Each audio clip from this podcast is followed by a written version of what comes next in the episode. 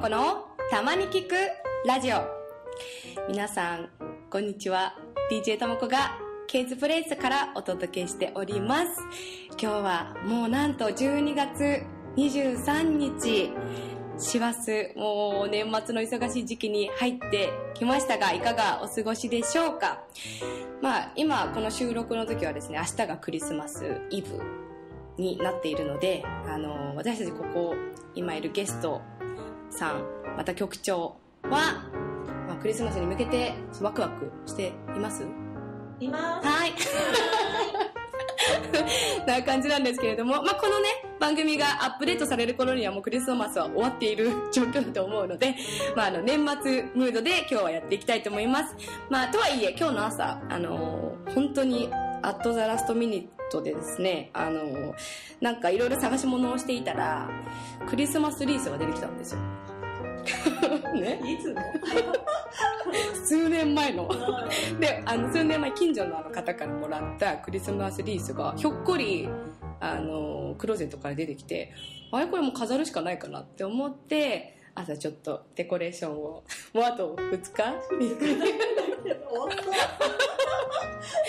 らないけど、あ、やっぱこういうのいいなって思って、なんでもっと早くからなかったのかなって。って思って飾ってきました。はい。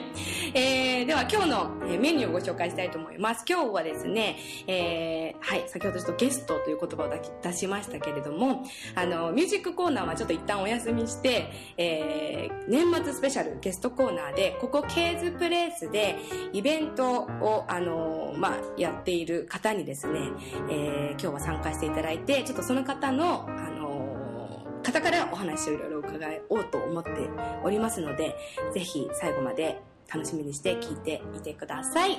それでは、DJ たまこのたまに聞くラジオ、スタートです。DJ たまこがお届けしております。たまこの英語やろうよのお時間です。えー、では、今回も引き続き私のカナダ留学時代のストーリーをですね、お話ししたいと思うんですが、まあ、クリスマスのちょっと手前ですので、まあ、せっかくですからカナダで、えー私が、えー体験してきたクリスマスストーリーをですねここでシェアしたいなと思うんですけれどもあのーまあ、いろんなホームステイ私5カ所ぐらいホームステイをカナダで体験したんですが、えー一つのですねあのカップルそのカップルがまたとてもあのなんだろうななかなか多分あの珍しいというかどっちもアーティストだったんですよ。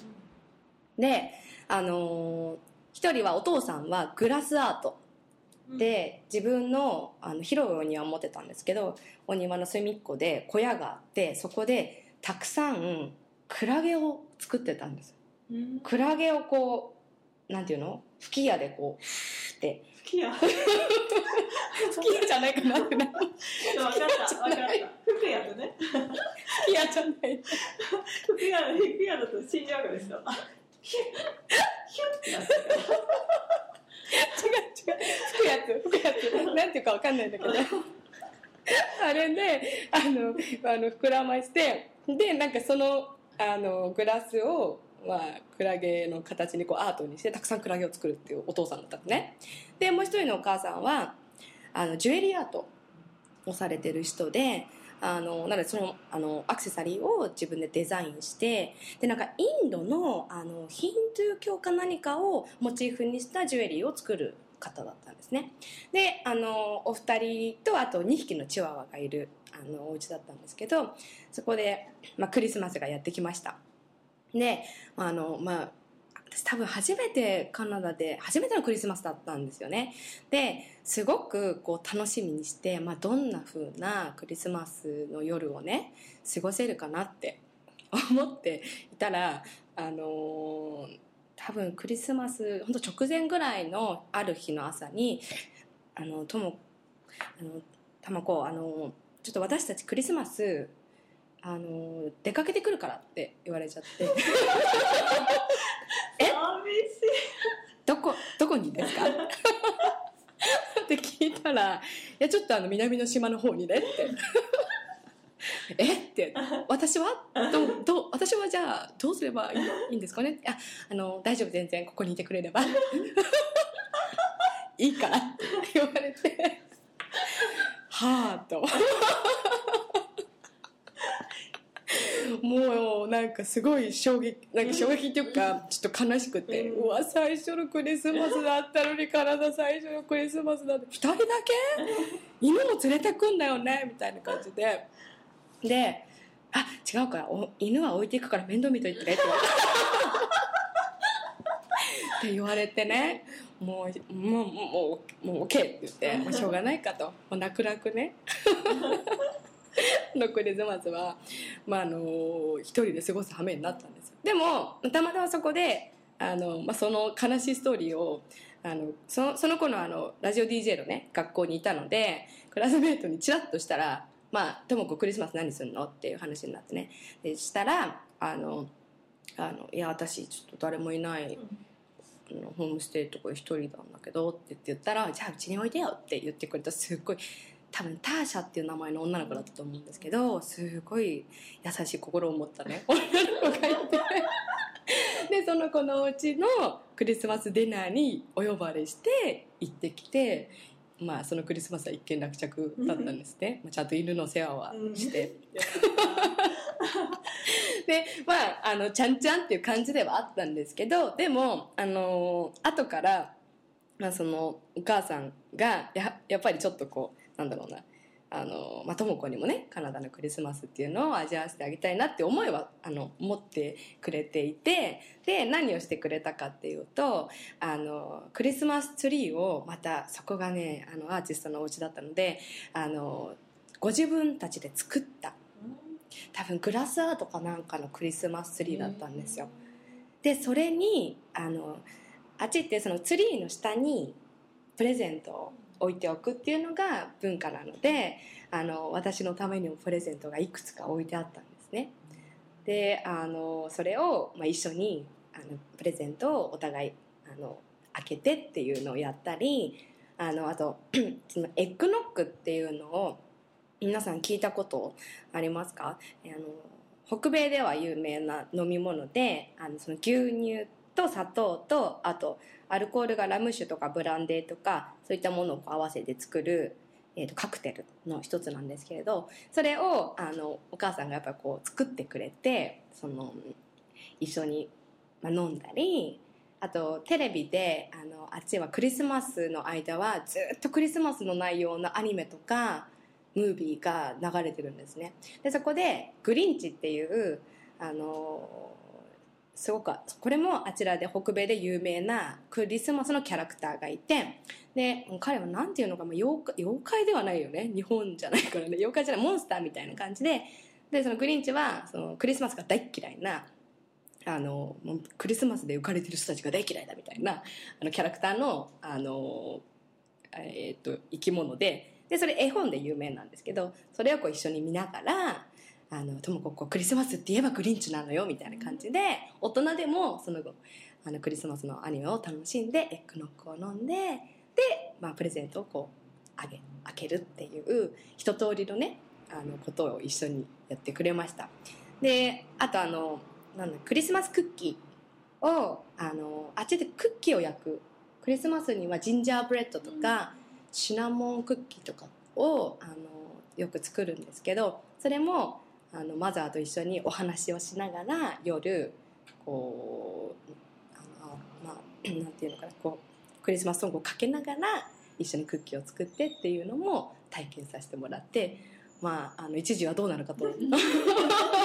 こんな悲しい悲しいシングルクリスマスでどっかなと思ったんですけどちゃんと最後はねあのそういうこともややってくれて素敵なクリスマスになったという思い出を毎年この時期になると思い出しています。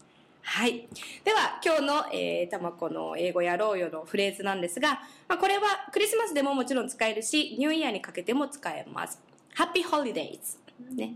あの、良い年末をとか、良いあのお休みをとかっていう意味で Happy Holidays でこの期間みんなあの誰かとバイバイするときに See you の代わりに言ってみてください以上たまこの英語やろうよのコーナーでした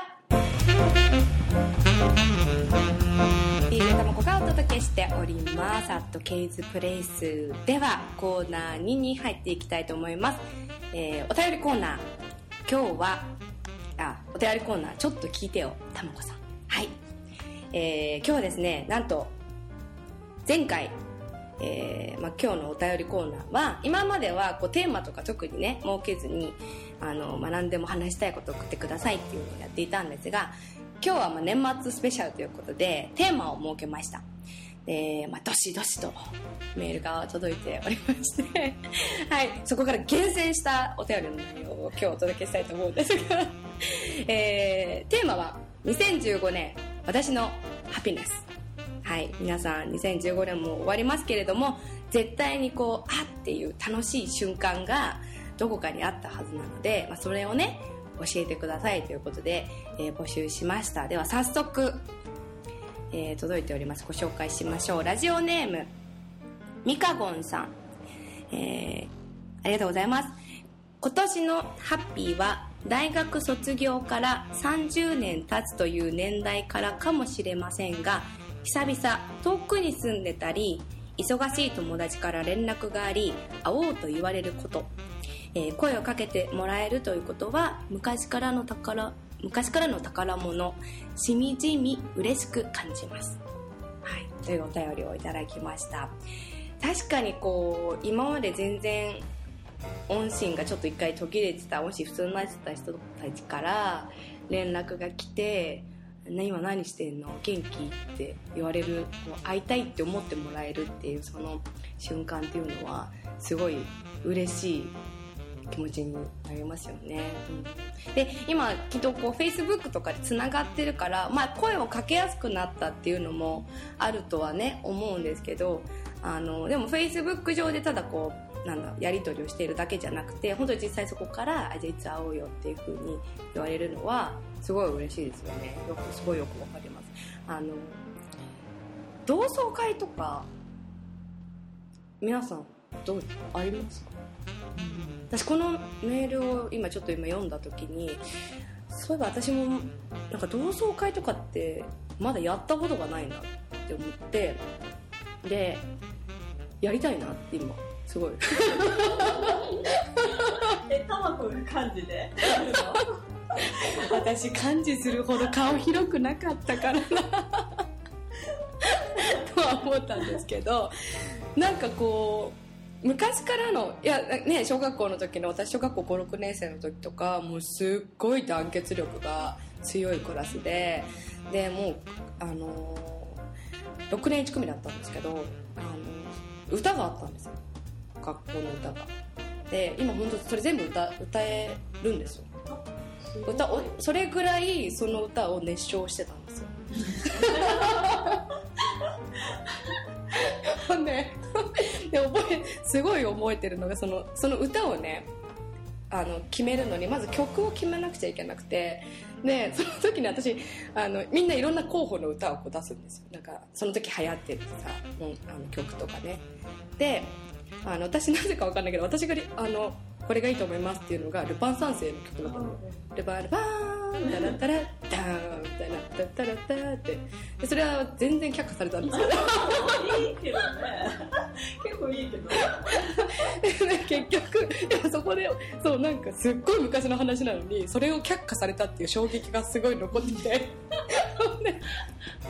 ねねでも最終的に何が決まったかってその時オロナミン C の曲あの CM が流行っててでオロナミン C の曲があったんですよ。ダダダダダダダダダララダララ。知らない？ダダララダダあもうダメだもう6年1組の曲になっちゃう。あなんだダララララダおーみたいな。そういうなんかオロナミン C の確か CM で使われてた曲かな？何かしらなんか野球に関わる曲だったんですよ。でそれに歌詞をつけてこうみんなであの これ本当6年近くの人聞いてたらもう絶対その人も一緒に歌えると思ってちょっとあんまりこれあもう深なんか深く掘っちゃうとちょっとこれで終わっちゃうので やめときますけどなんかそうまた次回ねそれね。そうそうそう。だからなんかそういうこう小学校の頃のクラスメートの顔とかも本当浮かんでくるので同窓会して行きたいと思います。ね はい。ね、みかごんさんでも会えたんだよね。だからね、きっとね、このお友達にね。はい。すごい良かったですね。ハッピーな瞬間。えー共有ありがとうございます。はい。では、次のメールに行きたいと思いますが、えー、っと、えーな。はい。はい。えーラジオネーム、やぶちゃんからいただきました。たまこさん、今年ももうすぐ終わりですね。早い。早すぎる。2015年私のハピネスはズバリ30代初の彼氏ができたことおうん10歳年下の彼にはジェネレーションギャップに驚らお違う驚らせ違う驚かされまくりですかっこ笑いあ10歳年下だってすごいすごいおめでとう羨ましいおめでとうやぶちゃん。それはそれは。いつできたんだろう。いつ頃できたんだろう。ちょっと教えもなんかすごい気になっちゃうんですけど10代年下っていうことはえ30代初だから 20, 20代ってことですよね？相手はね20代か。ドキドキしちゃうもうそれだけでドキドキだね。なんかいやでもなんか30代自分が30代になって40代の方と付き合うとかって全然上はなんか想像は結構つくんですけど下がね20代ってなるとあの私は今自分が住んでるところが学生があの学大学がある駅なのでもうしょっちゅうこう20代前半のもうね飲み行こう今日も飲み行こう明日も飲み行こう明後日飲み行こうみたいな 人たちがいっぱいいるんですけどその方たちぐらいの年の方の彼氏をお持ちってことですよね。ふふって。どんな話するんだろうね。いやでもなんかこのジェネレーションギャップを感じる瞬間ってきっといろいろあると思うんですけど私はまず必ずあの新しい方に会ったりとかして年がすごい離れてたりすると聞くことがあってあの高校生の時カラオケで何歌ってましたか？っていうのを聞くと大体この人と話が合うかな合わないかなっていうのがちょっとこうジャッジができるのでそこであまあ年齢はな離れ年齢が分からない時でもそれを聞くとあこの人大体年齢何歳かなっていうのが分かるからあのなんか自分が知らないなんかこうなんだろうな血明詞とかよく聞いてましたね高校生の時って言われるともう高校私のよりも全然若い方たちになるのでなんかああそうなんですねって思って別にそれがよよ良い悪いとかじゃないんだけどでそこで安室奈美恵とかそのあのまあ男の子とは限らないからだけどね。なんか女の子とかだとあ安室奈美恵とか歌ってましたとか言うともうちょっとハイタッチした心の中でハイタッチしたくなる知ってる知ってる私も歌ったみたいな感じになったりしてあのカラオケの何歌ったかっていうのはすごいこうジェネレーションギャップをしっかりとこう感じ取れるね。あのあのバロメーターに私はしていますけれども。何かありますか？局長はなんかこうジェネレーションを感じる瞬間っていうかあとドラマもそうだよね。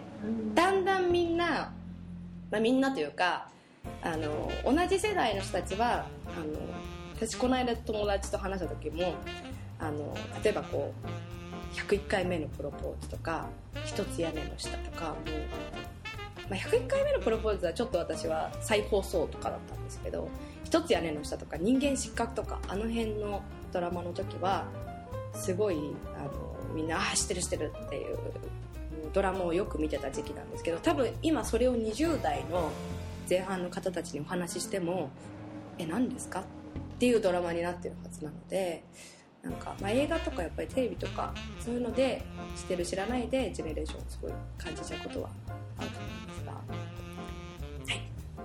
じゃあ次。時間が時間がない。はいでもとにかくやぶちゃんおめでとう。はいおめでとうございます。はいじゃあ次ね。えー、っとえー、っと。はいこれいきます。はい。ラジオネームのんきさんからいただきました。ありがとうございます。えー、たまこさん。夏山に登った時のこと。隣のテントの女子大生4人グループが西野カナの歌をみんなで歌っていました。街なえ街中ならきっとうるさく思ってしまうと思うのですが雄大な山々をバックに響く西かな隊の歌声がとても心地よくほっこりしてハッピーな気持ちになりました。はいということでした。いいね。何の歌を歌ってたんだろう。会いたくて会いたくて震えてたのかな。この4人グループの人たちは。どうなるかな。あのー確かにねこう道端とかであの歌とか私もよく歌うんですけど。だとなんかちょっとえ？って。だえ？この人なんか声出してるからって。変な目で見られがちだけどあの山でね西野カナを大合唱してたら確かにすごい微笑ましい気持ちになるし多分なんかテント隣のテントで女子のみんながこう携帯かなんか持って鳴らしながら動画とか見ながらなんかみんなで歌ったんでしょ「トリセツ」とか？最近のだと？なんか覚えてないけどあんまり。ね。あーこれちょっとなんか確かに微笑ましい瞬間ですね。なんかあのあの歌を街中で歌うとちょっとあれかもしれないけどあの口笛を吹いてる人って時々いませんか？私よく遭遇するんですよ。口笛を吹いてるおじさん。ふーってでも口笛はねすごいあのそれだけでなんかケセラセラって気分になる 口笛吹けます？吹けない。浜田さんもできるうん私口笛結構吹ける。音も綺麗。本当？やった見れた。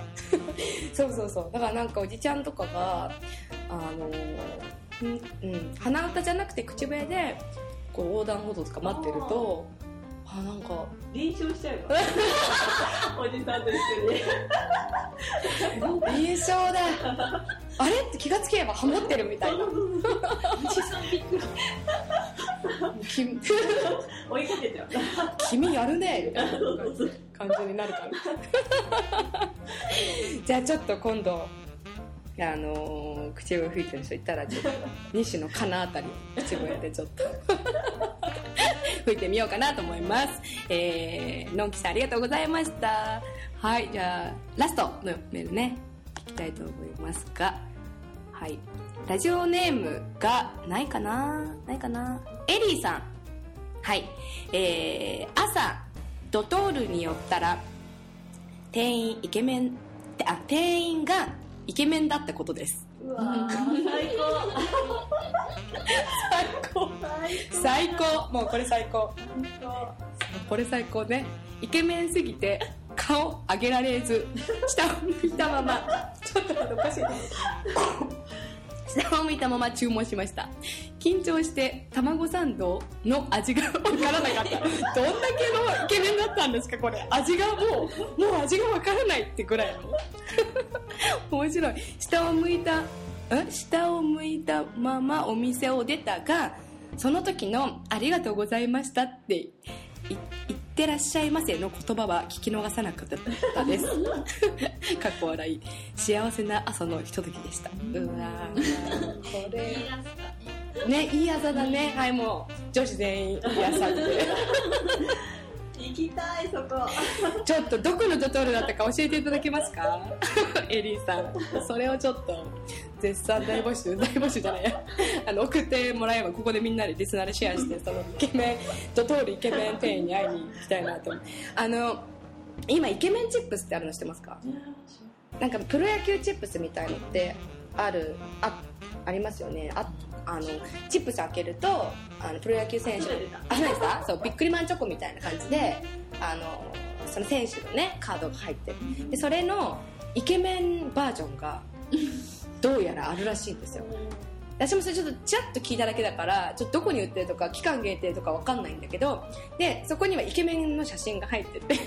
でそれはあのアイドルとかじゃないんですよ。そういうある会社いろんな会社のこの人イケメンっていうであの必ず多選が必要なんですよ、自分だけじゃなくて多選で会社で何名かがその人イケメンって太鼓判を「君イケメン!」太鼓判をしたい人がチップスの商品になるっていうのがあるらしくて いやそれ一回ちょっと見てみたいなって 思ってはいるんですけどなのでまあ方法としてはまあこの朝のドトールに行くか、まあ、ちょっとね場所が知りたいけどねあのあとイケメンチップス買ってちょっと朝いい野菜とかの、まあ、どっちか 2way に なってますので。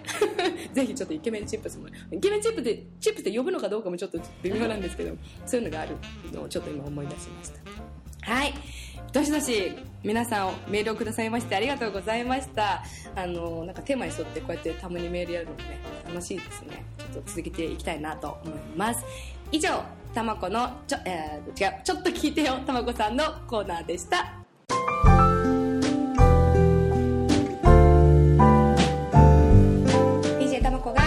ケーズプレイスからお届けしております。たまこのたまに聞くラジオ。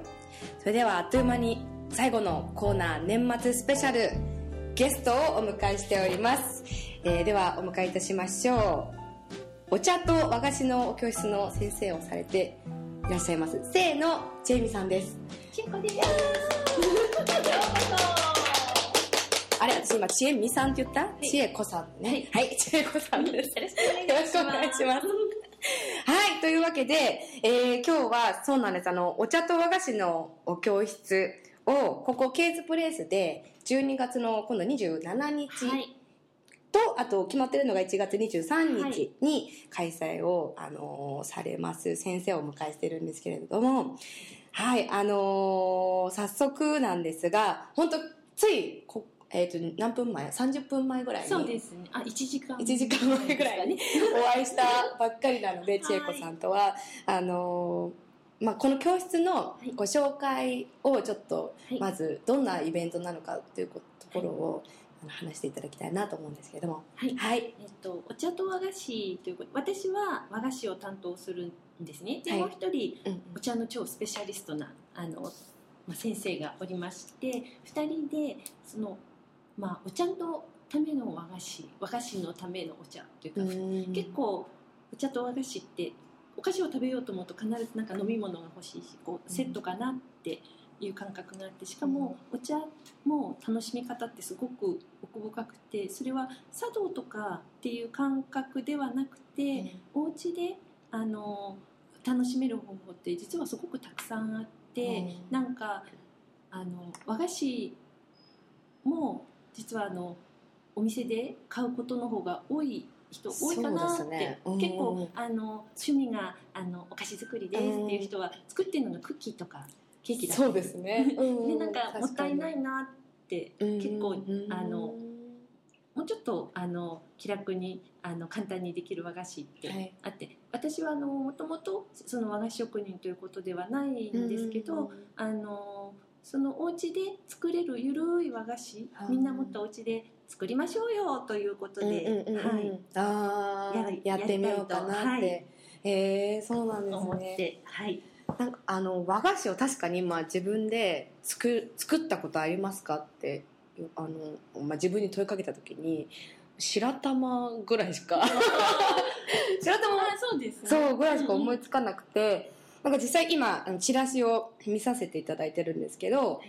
そのおこれはおまんじゅうこれ右が黄身しぐれ。黄身しぐれ。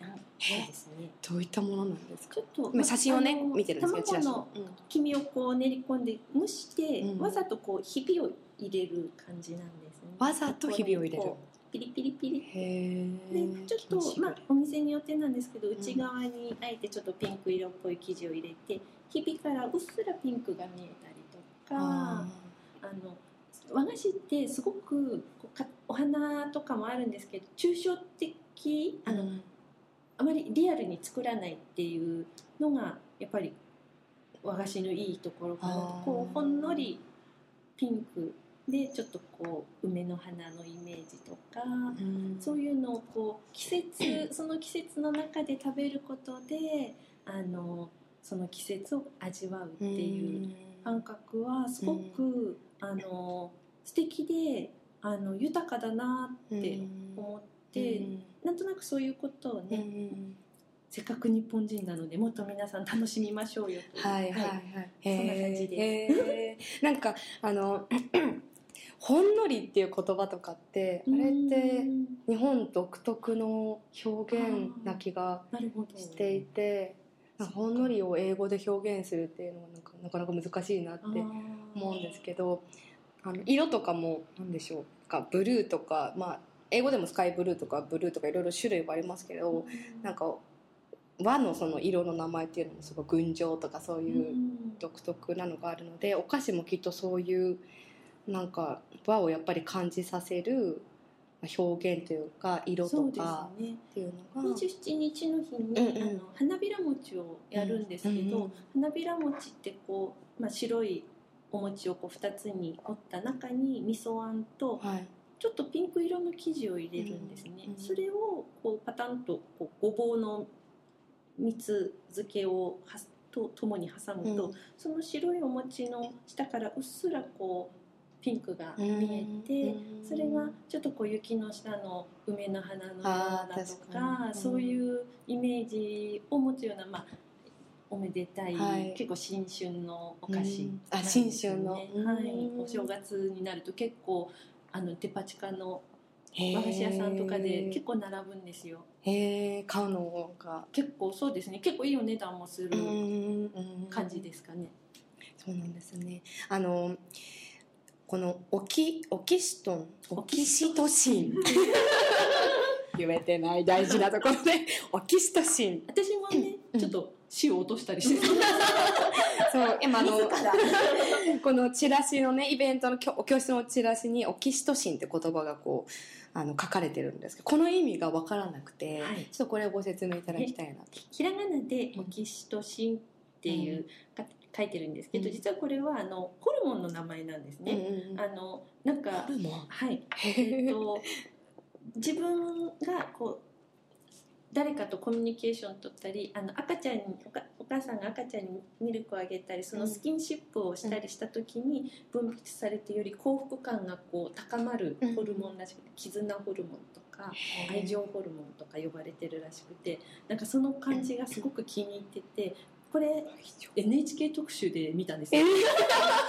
それねすごい。それずいぶん前に見た時になんかこの名前をいつか使いたいぞと。思ってあとうとう和菓子の教室に置きした。し、いやでもこれがななんとかトシンみたいなトシトシンみたいなっていうのってなんかこう雪がしんしん降るはあそのしんしんっていう音が私すごいなんか似てるなってさっき思ってだから全然そのなんかホルモン系の なんかこうえ英字から来た言葉っていうかあのには全然思わなかったんですよ。しかも学生の時私シンシンって呼ばれててなんか名前をなんかかもじったのとか言われたりして。う んあでもそれはホルモンの名前。はい。へーでもそこでなんかこうやっぱ反応するっていうことは何かこれのこのお教室につながるうんものがあったん。でしょうね、あったん。ですかねなん。か結構大事にしてたん。ですよ何かの時に使おうと思ってこの日へにこうーへーへーそうなん。ですありがとうございますはいあのもうなん。かもう全然本当時間が足りなくてあの申し訳ないん。ですけどえっ、とえっ、とまずここで12月27日日曜日2時から、はい。えー4時45分まで、はい。で同じく1月年明け23日土曜日も同じ時間帯で、はい。ここでお茶と和菓子の教室開催されますので、ぜひ皆さん女子集まれ。そうそうそうオキシトシン出せるからねこのイベントでね。愛 情ホルモン出しに行きたいと思いますけれども。あのーえっと特別なこうなんか用意するものとか特にない？いらないんですかね、あのエプロンをお持ちいただいて、うんうんうんあとちょっとお手拭き、エプロンとお手拭きぐらいをご用意いただければ、ははい。い、大丈夫です。かあとはす。べてこちらであご用意しておきますので、はい、わかりました。じゃあ、詳しくは、あの、こちらのラジオのサイトにもね、リンクを貼っておきますので、そちらでご確認いただきたいなと思います。では、最後に、ちょっと、ささっとにはなってしまうんですが、あの、千恵子さんの今年の2015年のハピネスを教えていただけますか、すごいね考えたんですけどやっぱりこの教室を主催できたことかなって思うんですよ、うんまあずいぶん前から、うん。去年はその15年になったらやろうやろうと思ってて、でちょっと背中を押してもらって、その場を提供してもらってやったことはあったんですけど、うん自分が主催するってやっぱり結構ちょっとこう覚悟がなかなかなでもちょっとやっぱり誰か押してくれる人がいて、うんでこんな素敵な場所に出会い、うん。よし行くぞと。やるぞと、はい。なんか最初の一歩がやっぱり一番エネルギー使いますよね、うん。なのでなんかそれが一歩が出てそうですね。嬉しいなと、うんうん。はい。はい。わかりました。ありがとうございます。はい。じゃあ今日はですね、年末スペシャルゲストコーナーに、えーお茶と和菓子の教室の先生、清野千恵子さんをお迎えしました。以上、ゲストコーナーのコーナーでした。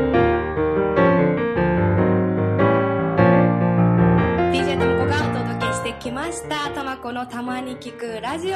2015年最後の収録も、もうこれで終わりとなります。今日はなんか、調子良かったぞ。楽しかったぞ、すごく。ね、なんかこうやってゲストを迎えて、またいろいろその方の持ってる知識とか、あの、やりたいと思ってることを共有してもらうっていうのは私のラジオをややってる意味の一つでもあるので、今日は本当に千恵子さんにね、来ていただいてありがとうございました。またぜひ遊びに来てください。はい。じゃあ、まあ、あの、局長、2015年どうでしたか、ハピネス、ハピネス。あれはたまこが DJ、ラジオ DJ やってくれたことでしょそうだよなんだろう、その、もう今、年からだもんね。そうだよね。ね今年の何月だ ?5 月からだ。うんうん。5月からだね。2月にやりますって言って5月だったんだよね。いろいろね、こう、デジタルがなかなかこううまく使えるのに、そこから。トラブル、トラブルがね、そこから全てはトラブルから始まったんですけど。でも私もこうやって、あの一緒にやってくれる局長がいて、で、あの、協力してくれるリスナーの方たちもいて、ゲストの方たちもいて、あの、この番組ができてるっていうので、本当にそれがハピネスだなというふうに思っています。で、来年ももちろん続けていきます。あのやってみたことがないこと、なんか路上のインタビューとかね、やっちゃうかもなぐらいにしましょうか。やっちゃうかもなぐらい。でもなんか毎回、あ、ちょっとやれないかもしれないみたいなハードルを、ちょっとこう高いものを設定して、クリアできていけたら、あの、何でもね、いいかなと思うので、それは引き続きやっていきたいし、あの、このラジオを、あの、スタートした時に宣言した、10回目に酒を飲みな、お酒です。お酒を、ワインを飲みながら、ちょっと、あの、や、お祝いしながらやるっていうのもね、来年、もう達成できると思うので、このままいけばね、ぜひそれを目標に、今後とも頑張っていきたいと思います。はい。で、えー、来年、年始スペシャル。